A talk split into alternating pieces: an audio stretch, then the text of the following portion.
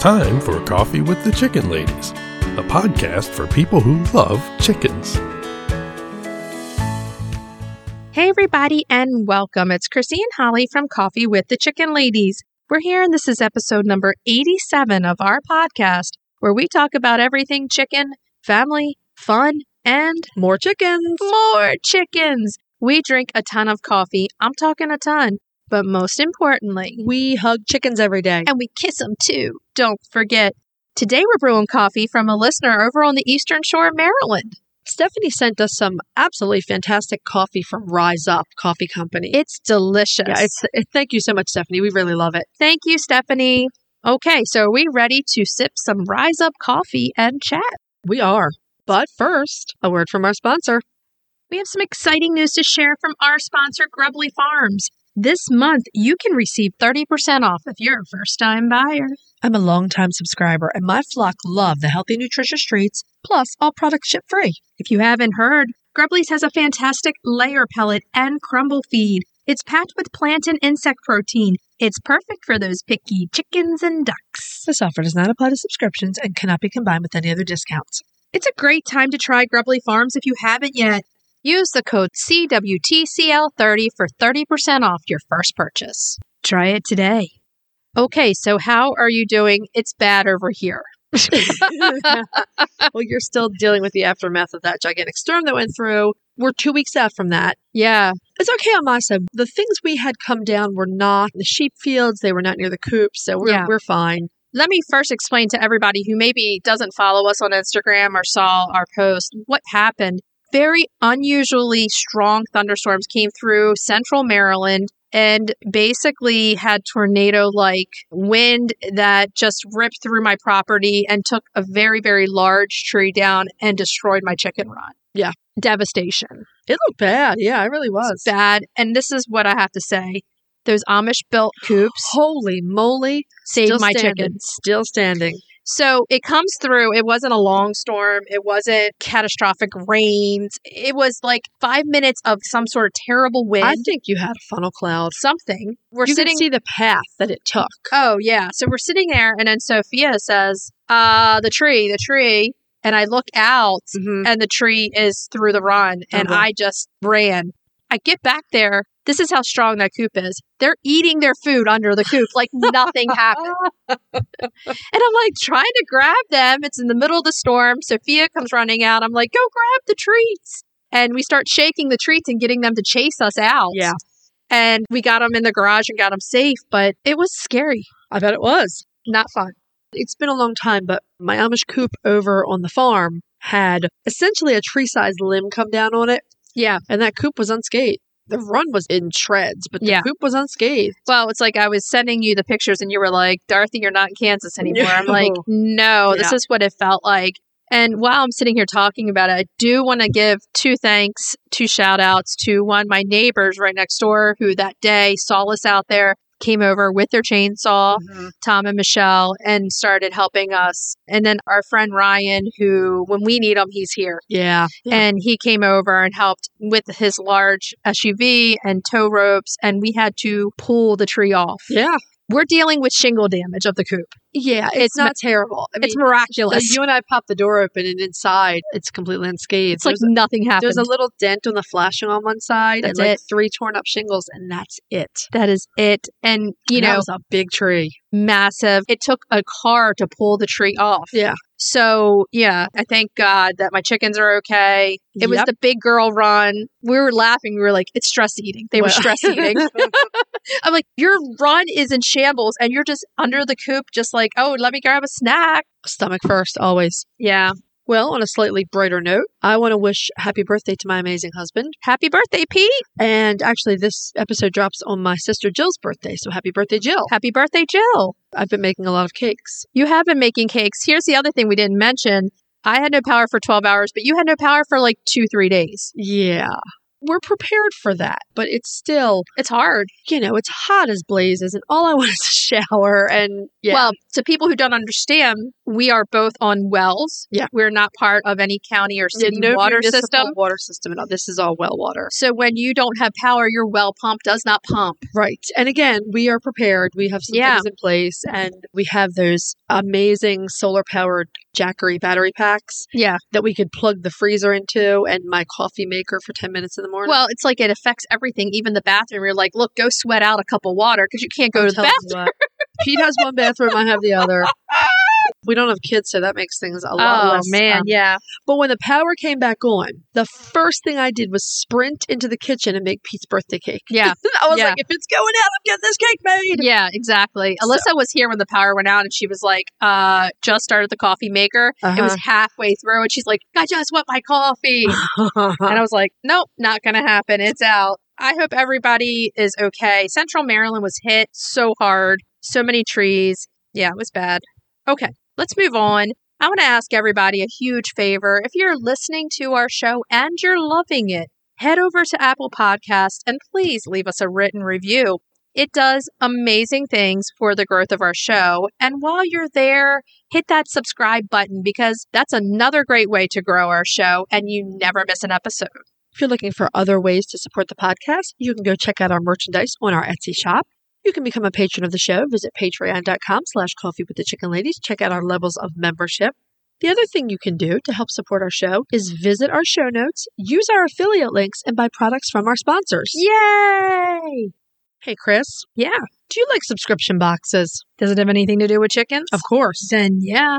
Let me just take a minute to tell you about the Chicken Luv Box. If you love goodies for your chickens and you need to go to chickenluv.com. I love the mega box. Tons of useful products for my flock and a chicken tee for me. You can't go wrong with the chicken tee. They are so cute and so soft. In the June box, I absolutely love the embroidered rooster apron and the egg carton stickers. I love those chicken leg bands with charms and the egg cartons that go with those stickers. Boxes start at $39 a month.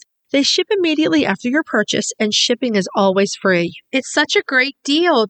Don't wait. Get off the nest and click already. Use the code CWTCL50 for 50% off your first box with at least a 3-month subscription. That's chickenluv.com. That's chickenluv.com. Get your subscription today. Have you heard of Strong Animals Chicken Essentials? They make natural supplements for your flock. Strong Animals has used plant-based products and natural approaches to promote the health and vitality of backyard flocks. Their products contain organic essential oils, prebiotics, and other natural ingredients to support the immune system and digestive health. Give your chicks and chickens what they need to thrive with Strong Animals health products. Visit GetStrongAnimals.com today. It's time for the Breed Spotlight. Yeah. Okay, this week's Breed Spotlight is the Potchefstroom Koekoek. And you can say that all day long because I'm not even going to attempt it. Indeed. But yes, this is a South African breed of chicken. Yes. It was developed by C.L. Maris in the late 1940s and late 1950s. It hasn't been around too long. No, not really. It was developed at the Research Institute of Animal Husbandry and Dairying in Potchefstroom, South Africa. Yes. And there's actually a reason why we're going to be talking about this chicken. Right. Our guests coming up, it'll all tie in together. Right. So koekoek is just the way they say cuckoo. Yeah. So koekoek refers to the color pattern. Mm-hmm. So this chicken is black and white barred or cuckoo in color. Right. Sometimes you hear it referred to as the potch or the potch koekoek. I'm just going to refer to it as the potch. The potch is a lot easier than Potchefstroom. It's very difficult to say. Yeah. So I was trying to do a little digging around to see if I could find out anything else about C.L. Maris. There wasn't much other than he was wealthy. The library at Stellenbosch University is named after him, thanks to a generous donation. And if you want one named after you, that's the way to do it. You need to cough up the box, yeah. Or do something stellar. A couple things to know about the potch. This chicken is not a hybrid. Okay. And the reason I'm saying that is because there was careful breeding over generations. Mm-hmm. And it did eventually yield a chicken that will breed true. So you're not always mixing chickens to get this chicken. Right. If you breed a potch to a potch, you get a potch. Right. Say that again. No. The foundation breeds, they used black Australorp roosters crossed with white Leghorn hens. Right. And from that, any striped hens were later crossed with Barred Rock roosters to provide homozygous genes for color. So once they had the color perfected, then they started breeding for a few other traits. And that was mostly to make the chicken fit into the South African climate and conditions. It's pretty rough terrain. They have to be able to fend for themselves. Right. And you need a strong chicken to do that. The Australorp being the Australian utility Orpington, right, it does make a lot of sense to use that so heavily as a foundation breed. All three are big-time egg layers also. That's true. And then you have the Australorp, which is going to give you size. Yeah, it's going to give you size, and it's going to give you a chicken that evolved in Australia. Right. So it's used to some climate extremes. Right. And this chicken has yellow legs. Yeah. The final result was a large barred bird. It had the yellow legs and a straight comb. Yes. Straight combs are great for that environment. Right, because they help with the cooling. Yes. I also read in a couple places that this is an auto-sexing breed. Okay. I'm guessing there are different markings because of the Barred Rock. You know, we've said many times how many times Barred Rocks are used to create auto-sexing breeds. Oh, yeah, they are. It's interesting. And they're not auto-sexing on their own, though. That's the funny part. Right. So roosters are weighing in between 6 and 6.5 pounds. Hens are around 5. They're a medium-sized kind of bird. They're not little. They're not huge. They essentially come out as a good dual-purpose breed. They start laying like heritage breed birds. They lay around 6 months. Mm-hmm. They're that late layer. Yeah. Not as crazy late as some, but yeah. And they are layers of brown eggs and about 200 a year. So they're kind of in that category. Once you get past 200, you're pretty good. I would think nothing less from the champion laying Australorps and Leghorns. Exactly. Know? They do go broody and are good at raising clutches of chicks. This is good to know because this is very important in that area. This is for underdeveloped areas, for people who don't have electricity, which is a real thing in this area. They need chickens that are going to sit on eggs and hatch them. Right. And because of that, the Potchefstroom is very popular as a dual-purpose breed in many of the rural areas in South Africa. Yeah. So what do we know about their personality? Oh, they have a very nice personality. They're great family birds. I mean, when you think about it, you are putting together some really nice birds. Australorps, Leghorns, and the Barred Rocks. Barred Rocks can be a little bully with other chickens, but not people. A pack of Barred Rocks can sometimes... With other chickens. Yeah, exactly. But they're really nice with people. Yeah. With people. They're dual purpose, and they're supposed to be good in all climates. Cold, warm. I mean, that's what we saw repeatedly, that they deal with climate extremes pretty well. They're supposed to be really good foragers. They really like their free-range time. I can see that with all the birds they picked. Uh-huh. I mean, it does make sense to take these birds and give yourself a champion bird for this area. Yeah. And it's very necessary. They can give so much to the people that live in that area. I would think so. There are a lot of indigenous breeds of poultry in Africa. I mean, some of them were really, really interesting. But we ended up choosing this breed because it actually has a paper trail of documentation. Right. So that we could use it for research. And I'd love to revisit some of those other breeds if we could find more information. Yeah. Some of them are gorgeous. If you are in South Africa, you can buy this breed at Jacob's Poultry. This is good to know. Yeah, absolutely. We have South African listeners. If you are there, hey, check this breed out. Yeah. Send us your pictures of this breed. Oh, we would love to see it and give you a story. We would love it. Roosty's proudly sponsors Coffee with the Chicken Ladies. If you're raising chicks or keeping chickens, take a look at Roosty's store on Amazon.com.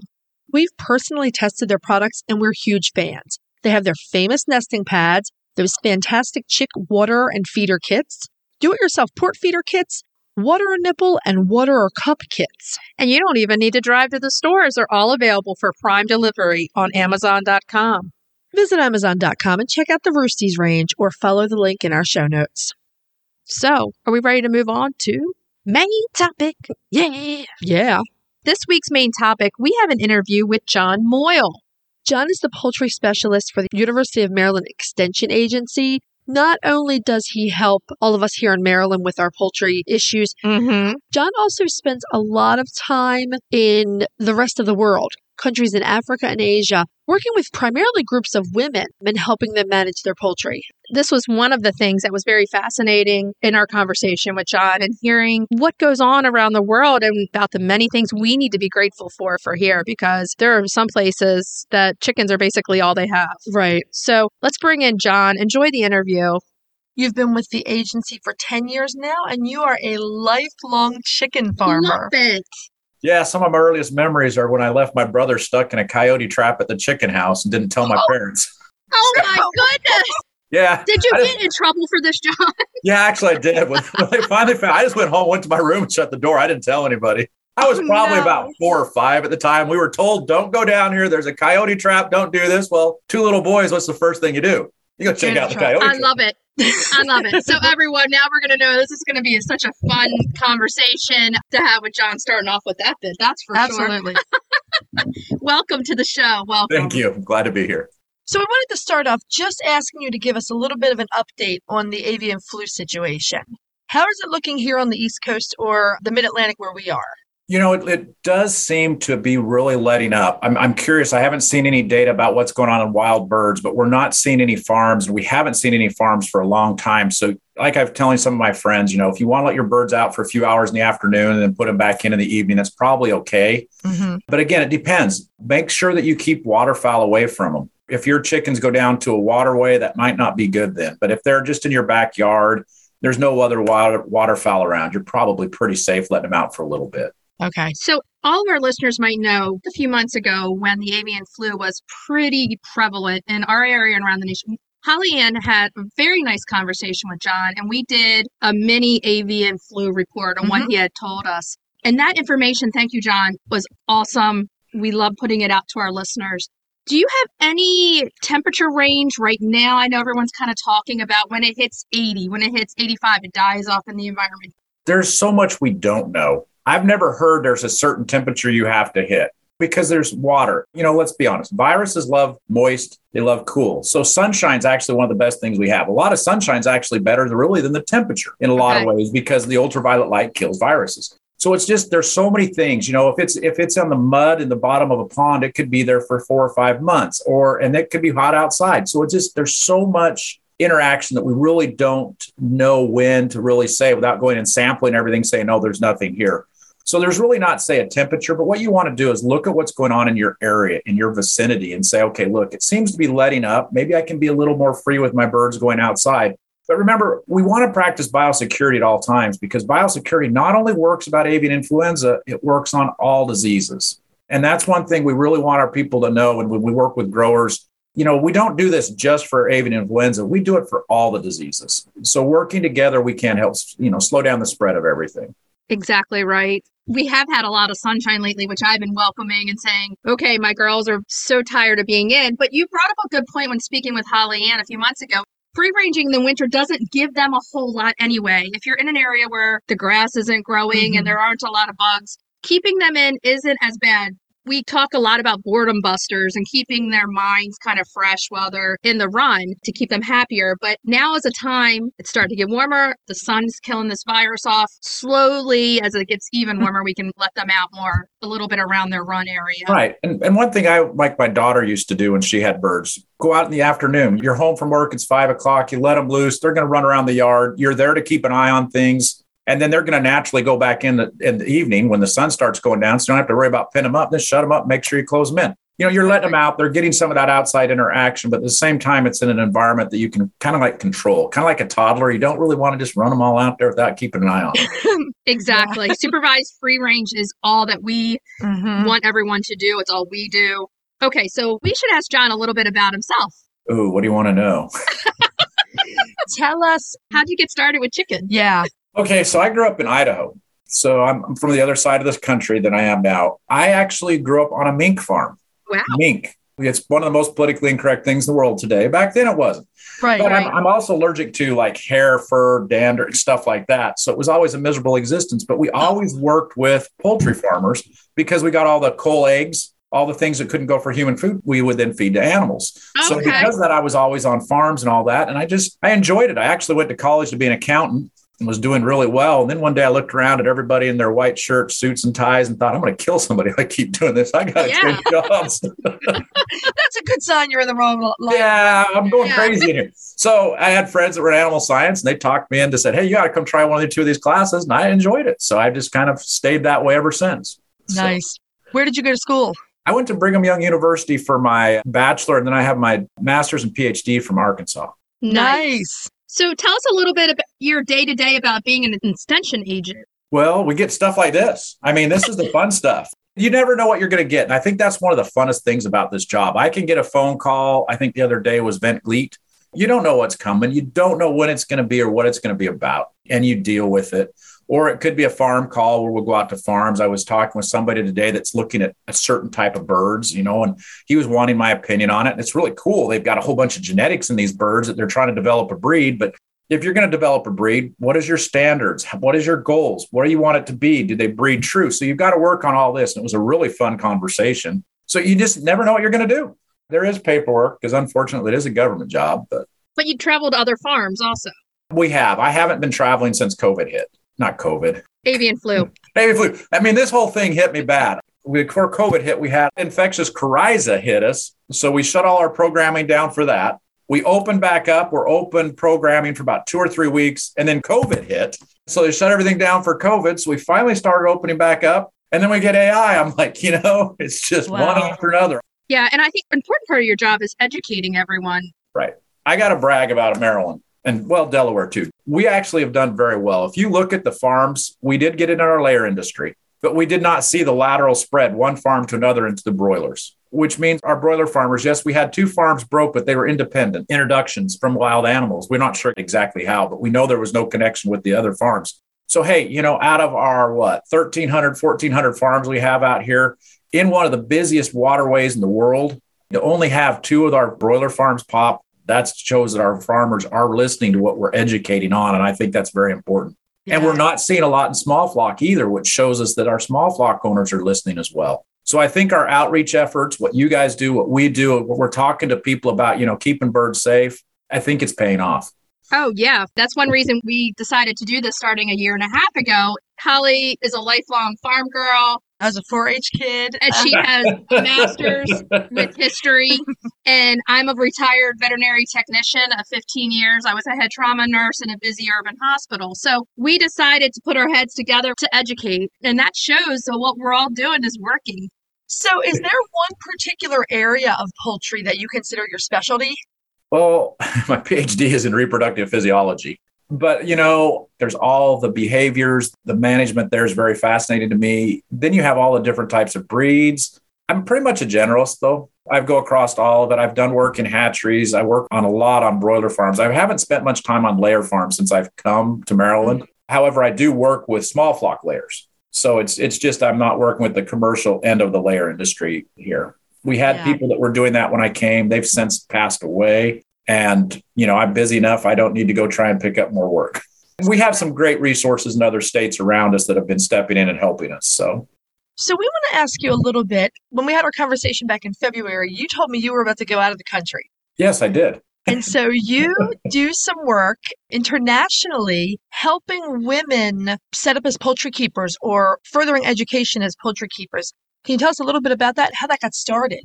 So what you say is absolutely right. When we look around the world, the majority, and it's the history of the United States too, women were the ones that actually kept the chickens. In fact, our whole poultry industry, the way it is now, is because of a lady got too many birds. You know the story. So again, it started on that. What's really interested me now, it's almost all guys. Anyway, so we do work around the world. I was in Arkansas and I got invited to go to Kenya to work on a breeder project they were working on, which turned out to be not breeders at all. It actually ended up being hatchery. But anyway, it's a really interesting story. But because of that, I really was fascinated by the fact that, you know, we have all these small flocks around the world. So we call them small holders, usually when you're talking the international language. The chickens are usually kept by the women and the children, and they're used kind of like a bank. So they have a few chickens. If somebody gets sick, we need to buy medicine. We sell a couple chickens to buy the medicine, or we have to pay school fees. You know, we sell a couple chickens, but we're really not working with them about how can we improve things, make those birds more productive and prevent disease. So since then, I counted up the other day, I think I've done 27 assignments around the world with different groups working on how do we improve small flock? What can we do for small flock? In fact, tomorrow, as I mentioned earlier, we're actually doing one with Mali. It's going to be virtual again. The virtual, I understand it and it works in some ways, but I really prefer the on-farm. I'm having one of the young ladies I work with. She's going to be the one that's actually running the training. She's going to be doing that. I mean, I've assisted her. I'll be there every step of the way to make sure that everything goes well if she has any questions, but she's very competent. I'm not too worried about it.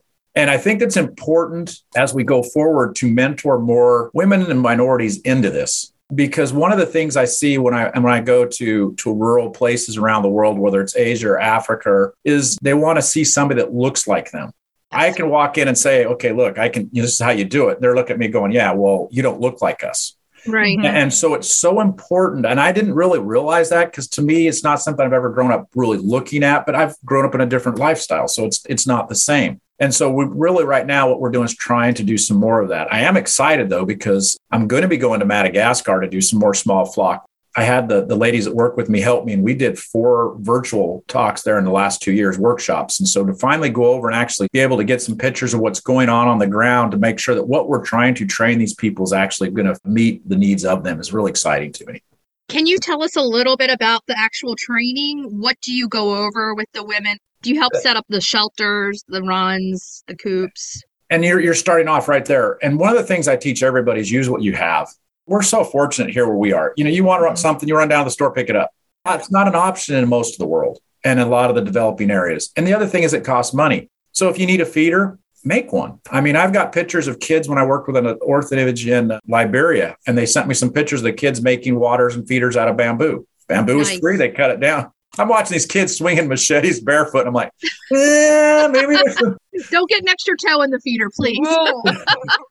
But again, teaching people to use what they have and the resources that they currently have available are some of the things we will always start to do. But one of the first things we all do is start on health. And what is the one thing we said during COVID? Well, limit exposure. Don't go around. So trying to get people to limit exposure of their birds is one of the very, very first things that we work on. Teaching them how to select the proper bird. Like I said, your child gets sick. You grab the biggest chicken because it's going to get you the most money and sell.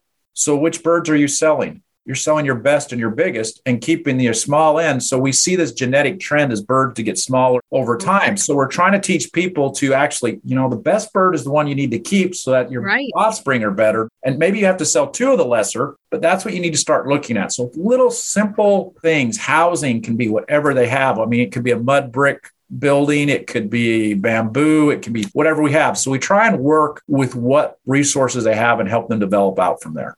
Are predators a big problem? I would imagine every area has predators. It is. But worldwide, yeah. It's like some predators are worse than others. I mean, I had a farm in Arkansas. Let me tell you what, when a black bear decides it wants to go in there, it goes in there.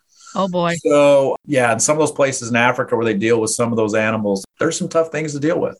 Okay. Can you name some of the predators from around the world that you've seen for the chickens? You know, I'm not sure if baboons go after chickens or not, but they would scare the heck out of me because I've seen them in towns and they're big and they got big teeth. I've never Googled to see if they do or not.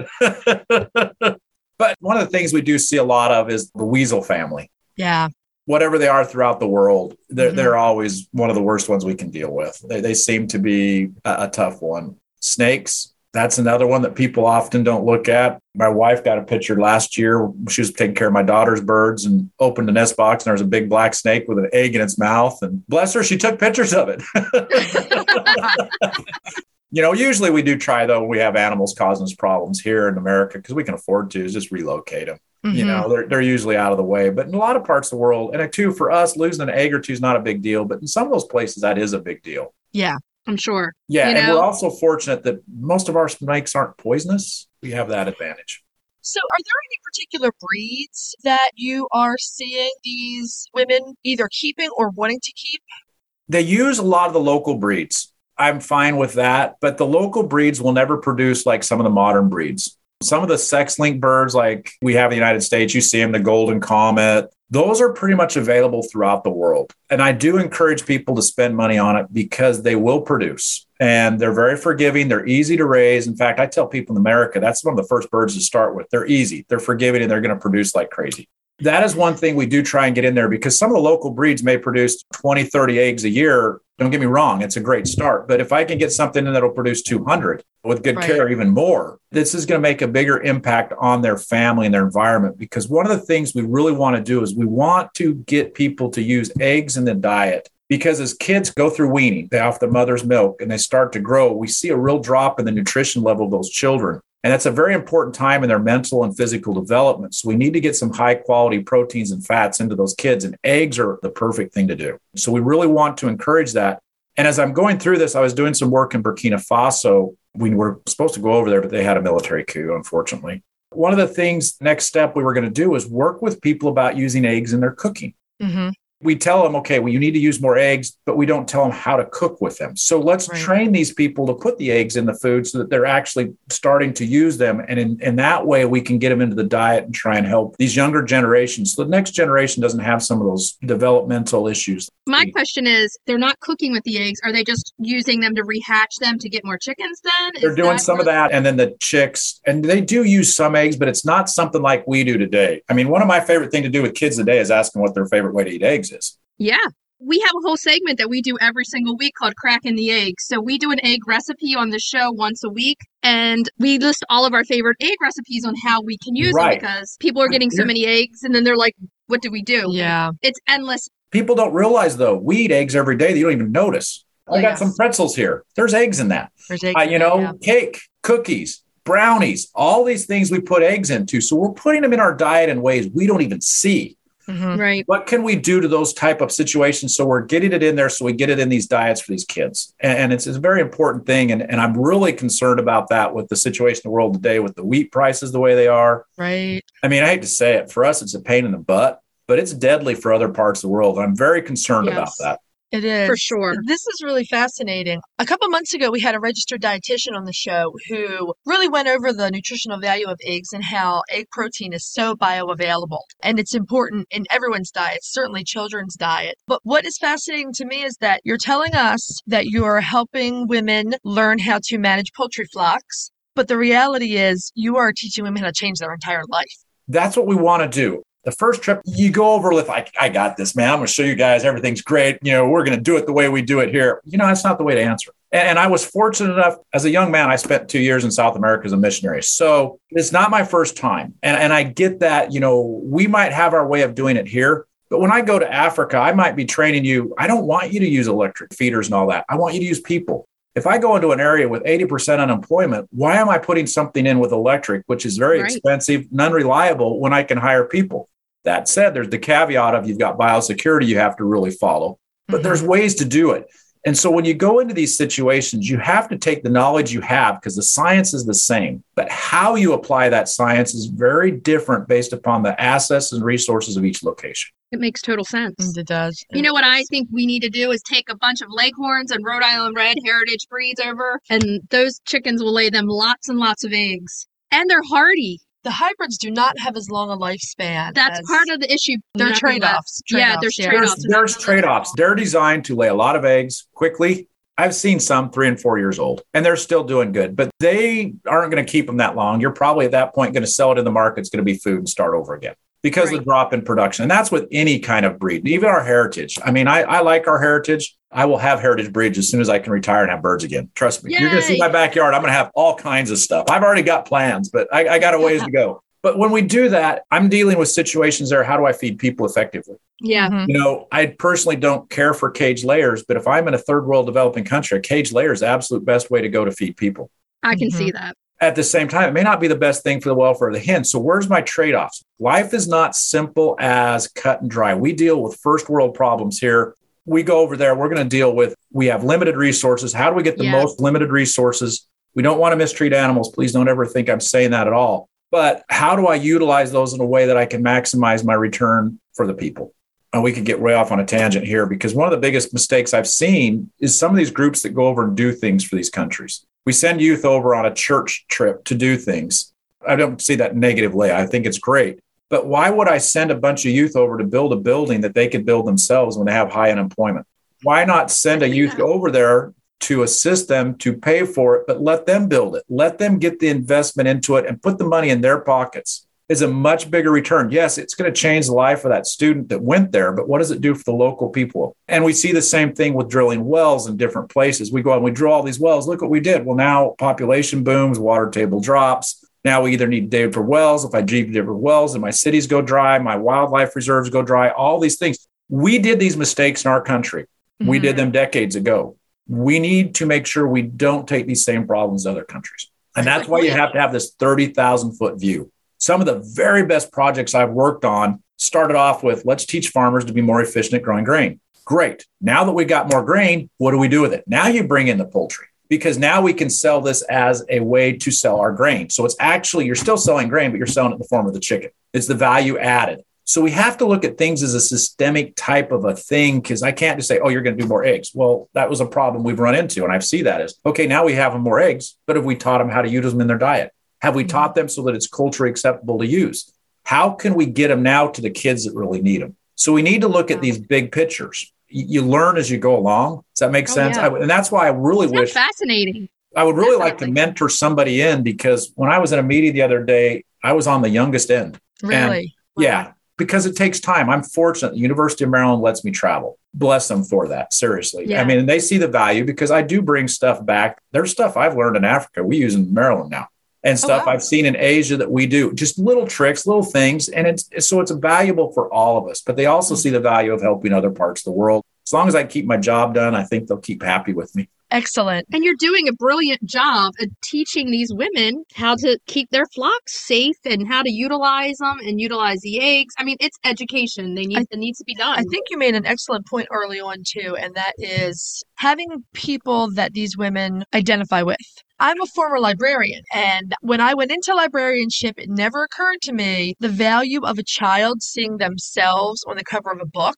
It makes them feel like their identity is validated and they matter. Someone of a different gender, from a different culture, coming in and saying, well, you just need to do this. Yeah. And I've heard that. Well, you can do it. Look at you. You're a white male. I'm a black female. And I guess it's not something I never really thought about it, to be honest with you. Right. I do think there is value, though, in teaching them. It's a tough situation. I don't know how to answer it. And I guess to me, I don't understand, because I grew up in a different way. I'm not a minority, so I don't understand why it needs to be that way. But I see data on that. The other thing you need to realize, too, is a lot of these women are very illiterate. Mm-hmm. I was using Jenny Rhodes and Megan Perdue were helping me with a project in southern Madagascar, and they weren't taking notes. And the one woman says, this is so much to remember. And Jenny goes, well, why aren't you writing it down? Well, she didn't know how to read. Right. And then he asked, what's the literacy rate? Well, when it came back at 12 to 13%. Mm. So we've really been spending a lot of time on how to educate in a visual way. Mm-hmm. And that's one thing that Megan has spent a lot of time on the last few weeks. You know, we've been going back and forth, because she's going to talk tomorrow with these women on selecting hatching eggs. Pictures of eggs. Good, bad, good. You know, got a green check, red X. I mean, we're trying to make it just as simple as we can. So we have this material, we want to develop it in a way that it can be spread and disseminated so that anybody can use it. And so it's kind of a hard way to do, but it's something that we don't really think about until you get in there and actually experience and see it. It makes complete sense. We grew up differently. We grew up with, like you said, first world things, first world privilege, and we're not minorities. So trying to figure out how to approach things, it must take a lot of thought and trial and error. My question is a little more practical. What do the women use for things like handling? How do they handle the eggs? They usually try to use them up really quick. I can show pictures of markets. You've got stacks of eggs everywhere in the sunshine. They just stand on the side of the road and sell them that way. I had a great picture somewhere. Megan's going to use it tomorrow of a lady in Ethiopia, and she stores her hatching eggs in a little cabinet in the corner of her room. Well, that's cool. It's out of the way. It's out of the sunshine. That's a great example of how to store eggs. So just simple things. But again, you're in areas without electricity, without refrigeration. So things need to be utilized. And eggs are fairly safe for a few days, as long as they were clean. It's not a big deal. Right. So they're really utilizing broody hens to hatch. Yeah. And just knowing like simple things is important to them and can help them along the way. Would the broody hens be the local breeds? Yeah. One farmer I looked at, and again, it was Liberia. He had a barn and it was fenced in, and he had all these baskets, and each basket had a broody hen on a nest. Okay. So the hens had their own basket, and then you had food and water there. And as they'd hatch, you'd move them into the other end. And it was kind of cool. I was like, this is pretty dang good, guy. You know? Yeah.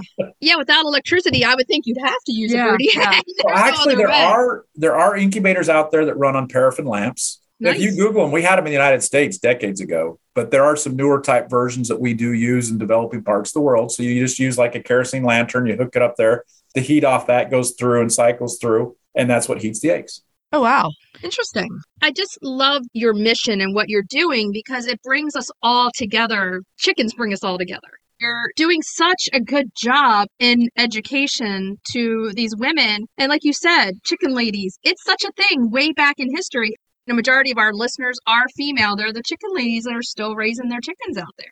It is cool. I don't know. I just like chickens. And it's fun. There's so many varieties. I can't wait till I can start raising chickens in my backyard. I'm going to have multiple coops just for all the playing around I'm going to do. That's right. That's how this works. And so I happen to know what your favorite breed is, but why don't you share that with folks? Oh, my favorite breed's light brown leghorns. I love them. But I really like Old English games too, full standard size. I mean, just something about them. And I had a little rooster the other day. Oh, man. He was aggressive, little banty. He probably weighed about 1.5 pounds. I mean, he'd take on me. He didn't care. And I'm like, I'm so proud of you, little guy. How to have that kind of bravery. He'd go after something 250 times bigger than him. He was not slowing down. He's got every intention of winning. It's like, you're not going to win, but I bless your heart. Roosters have such huge hearts. They're just amazing. I've 8 roosters because I can't get enough of them. They're just so much fun. Oh, the sound of a rooster crowing. I'm sorry. People might complain about that. I love it. I've said this multiple times on the show. I do not understand how people complain about a rooster crow because it makes me happy. It brings sounds of farm and old countryside, and I don't understand what the big deal is about a rooster crow. I really don't. I had to go to a funeral in northern Mexico, Colonia Juarez, and I wake up in the morning at about 6 a.m. The sun's coming up. There's donkeys braying, cows mooing, roosters crowing. I looked at my wife and said, I ain't never leaving. I'm in heaven, man. Yeah, exactly. That's another roads. It was perfect. Donkeys braying. I love that sound. It is so funny. I love the fact that you love chickens so much. Chickens bring on happiness. People don't understand until you have a chicken, and then you fully get it and understand it, how smart, how emotional. It's amazing. I think it's more working with nature. I mean that. I enjoy that. I like the outside. You know, I probably would have been good in accounting, but, you know, you got to do with what makes you happy. Why go do something you're miserable at? It's true. We're glad you're in the chicken world. Absolutely. What an amazing resource for I just want to retire as soon as I can so I can go get me a whole bunch of chickens. So I have another breed question. I'm wondering if amongst all those local breeds that you're seeing in these countries, are there any of the heritage breeds there that you actually do quite like? You know, I've never worked with enough of them long enough to really say. Okay. And I mean that sincerely. But we do see a lot of breeds from America because at one point they did take a lot of Rhode Island Reds was a very popular one that they would spread around the world to try and breed things up. Bangladesh in particular, there was a lot of Rhode Island Red in a lot of their breeds, and so they've intermixed. But again, remember, a breed is only something that we make now. We qualify a breed because it looks like this, but I could grow a chicken up that never came from that breed that looks just like it. Would it therefore be from that breed? That philosophical question posed all the time is if it meets the breed standard, is it X, Y, or Z? Right. So what is a breed? And that's what I tell people. If you can't find what you like out there, make your own. Have fun with it. Like I said, my daughter had some light brown leghorns that were show quality class that laid blue eggs. Had the white earlobes and everything, but they laid blue eggs. They started out by Dr. Tom Whiting in Colorado. They went to the University of Arkansas with Dr. Bramwell for a while. She had it, but she was young. And then she started playing and intermixing all this other stuff. And now that whole thing is no more. And I'm like, dang it, man. Yeah. Well, we're talking about what? The Whiting True Blue? Whiting True Blue, yeah. You know, I've met him several times. He's an absolutely fascinating individual. Fascinating, intelligent. Oh, he's a good guy. We were just joking around one time. I said, I want a blue bird that lays a blue egg. A few years later, he came out with that. I don't know if it was because of that. I have no idea, but he came out with that later on. Then Dr. Bramwell got him, and he thought him to be show quality light brown leghorns. And then, anyway, went from there. Oh, that's hilarious. I mean, most breeds developed in a geography, or a lot of the American heritage breeds that are around 100 years old were breeding projects for chicken fanciers. That's where they came from. Exactly. Yeah. A lot of monks. Yeah, there is. And you know what? There's land races everywhere. But the thing is, when I look at developing, though, the reason I like the single, well, actually, broilers are good too. The reason you look at that is just because of the efficiency. In a world where we're limiting resources and all that, we have to find ways to get things improved. And we can. One of the questions I've been asked many times is we want our local birds to produce like the modern birds. And I will tell everybody, you're absolutely right. We can do that, but it's going to take 50 years and a few $1 billion. Yeah. Because that's what it took to get where we are. Yeah. You're better off taking in some of these genetics and throwing in there and trying to breed yours up, or you're better off just going with the newer. And I'm not trying to get rid of land races. I'm not trying to get rid of anything. In fact, I was encouraged somebody to start something new today. So look at what your assets are and what it is you want to do. You know, if you want to do breed preservation, hats off. That's awesome.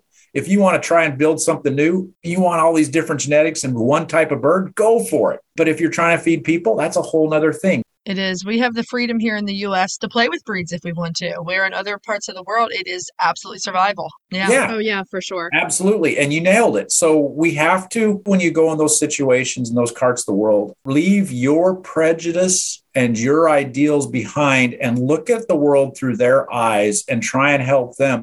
They may not see animals the way we do yet, but how can we help them get there? Because me just going in and lecturing is not going to solve the problem.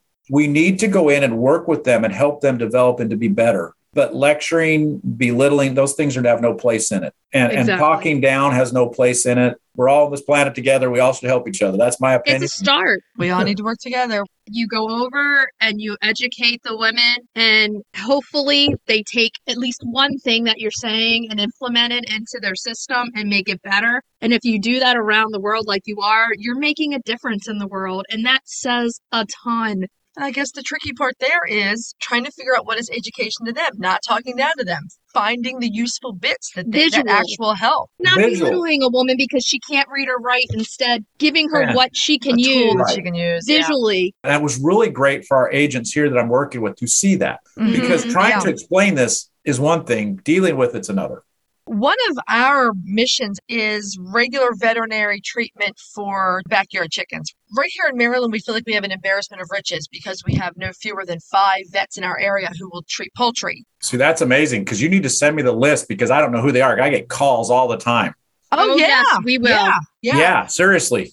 Our listeners, these are their beloved pets. Yes. And we think that if that's your pet, you don't want to prolong suffering. You need to get them treatment. So what does veterinary care look like in the rest of the country? And I'm imagining the rest of the world, it's pretty nil. Yeah. Yeah. There are countries I've been into that didn't even have diagnostic labs up and running that were effective. So if you don't even have it for people, I can't imagine then for animals at that level. This has been really great stuff. It's been really great talking to you and getting to meet you. You are a wealth of information, and we commend you for your work worldwide with chickens and all your great information about the avian flu, because when we want reliable, we're coming to you.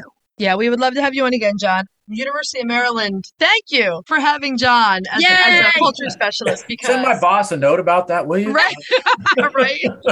By the way, we do have a good website where you can find factual information, and I do want to promote that. It is University of Maryland Extension. If you Google and then look for the poultry page, we have a whole small flock section, and if you find something that's not working right, let me know, and we will fix it. The university switched our website around, so we're still finding stuff that we need to correct. Oh, okay. And that will also have any upcoming events we're doing. It'll have resources for avian influenza and other things as well. Perfect. I will link that in our show notes. We'll keep an eye out on events because anytime you have something coming up, we'll be happy to promote it on all of our social media. Yeah. Right. I appreciate the time. I enjoy this kind of stuff, man. I get paid to do it. That's what's awesome. That's pretty. Yeah, that's a good job if you can get it. Well, thank you again, Jon. We'll talk to you soon. Bye-bye. Bye. We just want to thank Jon one more time for coming on the show. We had a great conversation, and I'm sure we'll have him on again in the future. Yeah, it was great. Okay, so let's move on to cracking the eggs. Cracking those eggs. And this week, this is your recipe. Oh, yeah. This is one of mine. I love this one. This is blueberry cornmeal coffee cake. Yes, which sounds weird, but is ridiculously delicious. Oh, I'm sure. It sounds delicious. It comes together super quickly. It's a one-bowl recipe, and it is very easy to convert to gluten and dairy-free. As always, when you visit the recipe on our website, we'll have the gluten and dairy-free conversions. Yes. We've made this with blueberries fresh from the garden in June and July, and they tasted amazing. But it's still really great if you use frozen berries. Yeah. Nothing wrong with that. Use what you have. Make sure they're defrosted. You can actually use them still pretty frozen. They bake okay. I was going to say, do they put a lot of moisture into this cake? I think the bigger problem is if they're half defrosted and you have a lot of juice that ends up in there. That's what I was thinking. So I would say either have them completely defrosted or completely frozen. Right. One of the two. So pretty standard ingredients for a coffee cake. Mm-hmm. Butter or dairy-free butter. Sugar, brown sugar. It only uses 2 eggs. Okay. Some vanilla, buttermilk or dairy-free buttermilk. Flour, we used Bob's Red Mill gluten-free 1-to-1. You can use whatever kind of regular wheat flour you like. Right. A cup of cornmeal or corn flour. Okay. Corn flour doesn't have as much texture, but it still tastes really good. Okay. And then baking powder and blueberries. Easy. Easy peasy. I do this in a 9 by 9 inch glass baking dish, but you can pretty much do it in anything that's 8 or 9 inches. Right. It works just fine. It starts with creaming your butter and your sugars together, which most recipes with stuff like this, that's how it starts. You're going to cream that all together. You're going to add in your other ingredients, mix it slowly, add the eggs and vanilla, and beat until it's fluffy. Mm-hmm. It's pretty easy. It is. And then your dry ingredients go in. Once that's blended, you fold in the blueberries and pour it in the baking dish. And then make a pot of coffee and have your friend come over and talk chickens. I would say so. And eat some coffee cake with some coffee. That's funny that this is one I've never made for you. I've never had this one. Well, we have to remedy that. Yeah. I mean, you've always talked about this one. I have not had this one yet. Okay. But I see that in our future sitting here at our table with our coffee and our blueberry coffee cake. Oh, it's so good. I will definitely make it. To me, reminds me a little bit of a cornbread with the cornmeal in there. It is a little bit. Corn flour makes it a little less so, but the cornmeal, that's exactly what it's like. It's like a blueberry cornbread almost. It's like a sweeter, slightly less textured cornbread. Yeah. The first time I made this, I was like, I don't know about this. Yeah. This might not work. My sister puts blueberries in corn muffins, and they're good. Yeah. So it's kind of the same premise. It really is, yeah. And it's pretty Southern. Yeah, everybody should try it. Yeah, you got to make it for the next time we record. And next week, I believe we are working 4 days. I think so. We will need the fortitude of some coffee cake. We will. Yeah, I'll definitely make it. Okay, so let's move on to retail therapy. Retail therapy. Yeah.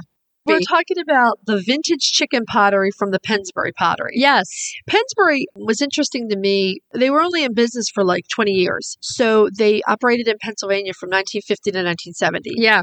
And remember, I'm a sort of hobby ceramicist, so I do. They have that look to it. They do. It does. They're very handmade. Yes. Very folksy. Their pottery was essentially hand-decorated redware crockery, and it has become very collectible. And it's very Dutch. So if you're familiar with Pennsylvania Dutch, the Amish area, Lancaster, that kind of area, you're going to understand the style of this pottery. Yeah, they were essentially divided into two folk styles, the Pennsylvania Dutch folk style and the Americana folk style. Yeah.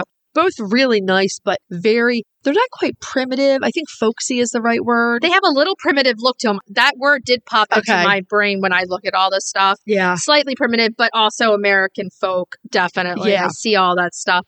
The main thing is Pennsylvania Dutch. Definitely. It definitely is a regional pottery that took on the life of what was around it. The couple that started this were German immigrants, so that's not too far off. Right. I mean, you can see it. It's really beautiful. And a lot of the pottery goes around the yellow and orange glazes. Yeah. Yeah. It has the rooster that's somewhat primitive looking. Right. They did a whole rooster line. Mm-hmm. You can find it in a couple different glazes, but there are plates. Mm-hmm. There are tea and coffee pots, cake plates, bowls, serving dishes, canister sets. Oh, yeah. And the canister sets I love because instead of knobs, they have roosters on the top, as well as the roosters painted on them. This is something that if you collect, it's going to always be vintage. It does not exist anymore. Right. Like Holly Ann said, the company was from 1950 to 1970. So you're going to be looking, if you're in the mid-Atlantic area, the place I would go would be to antique stores or malls or thrift stores in the area of the Pennsylvania Dutch because it was regional to that area. Right. So you may have luck there. If you're not there, Etsy and eBay are your best friends. Absolutely. I've definitely found some of it on eBay. Let's backtrack a little bit because I'm going to tell you about their bird statues. Okay. So they produced bird statues and figurines, and they created several sets of hens and roosters together. Yeah. They tend to be about 10 to 12 inches high. Right. And they're found in a few different color glazes. I love them because you know how I love chicken couples. Right. Well, on eBay, I found one of the blue and white roosters. Okay. And they sell for a pretty high amount. But the rooster had his comb chipped up and someone had colored it in with blue paint. And so, I don't know, I think I got it for $15. That's great. It's really good. It's a really good price. Here's one on Poshmark. Vintage Pennsbury Pottery Brown and White Art Pottery Chicken 12-inch, $100. That's about what you pay for them. These are highly collectible. It's something that if you want to start a collection of something, there's enough to it so that you can set a table. It has a lot of serving dishes, I've noticed also. There are a lot of serving dishes. They're really nice. So if you want to throw a chicken dinner party, this is something that would look really pretty on a table. Mm-hmm. If you like those yellow and orange hues of the pottery, that's what you're going to get a lot of with it. I also have a tea set. Yeah, you have some of it. I personally do not have it yet. I have not found any. It's hard to find. I thought maybe when I went to that antique mall a few weeks ago, 4th of July, I would see something, but I did not. Well, it takes a while to come across it. Somewhere down the line, we're going to do another pottery called the Stangle Pottery in Pennsylvania. Right. And that I have found locally. Yeah. Not tons of it, but I found enough of it. So, yeah, it's one of those things where you just have to turn over every bowl and plate and look and see. But if you see plates that are decorated with folksy Amish couples or Pennsylvania Dutch themes, take a look at the bottom and it might be marked Pennsbury. Definitely. So if you have it, share stories with us. We can't say this enough. We love it when you send us your pictures. We love it. We will give you a story on Instagram or on Facebook. That's how we can really share things for you. But if you send them over, we will definitely get them up. Okay, so should we tell everybody what we're going to be talking about next week? Next week, we are profiling the Rhode Island White. Yay. Our main topic is coop reviews. This is a big one for us. Yes, we are reviewing Roost & Root Coop Company's new coop, the Urban Coop, and Fiona is reviewing Nestera's new coop. Yes. Our recipe, we're going to do some new variations on deviled eggs. Because it's the time of the year for those. It really is. And retail therapy. We are reviewing Manapro's Hydro Hen. Yes, we are. Okay, so what should we tell everybody to do until next week? Hug your chickens. Every day and kiss them too. Don't forget, we'll talk to you next week. Bye-bye. Bye. If you'd like to see more of us, please follow us on Instagram @CoffeeWithTheChickenLadies. If you'd like to help us grow the podcast, please leave us a written review on Apple Podcasts. If you'd like to become a patron of the show, please visit our Patreon page, patreon.com/coffeewiththechickenladies. Thanks for listening.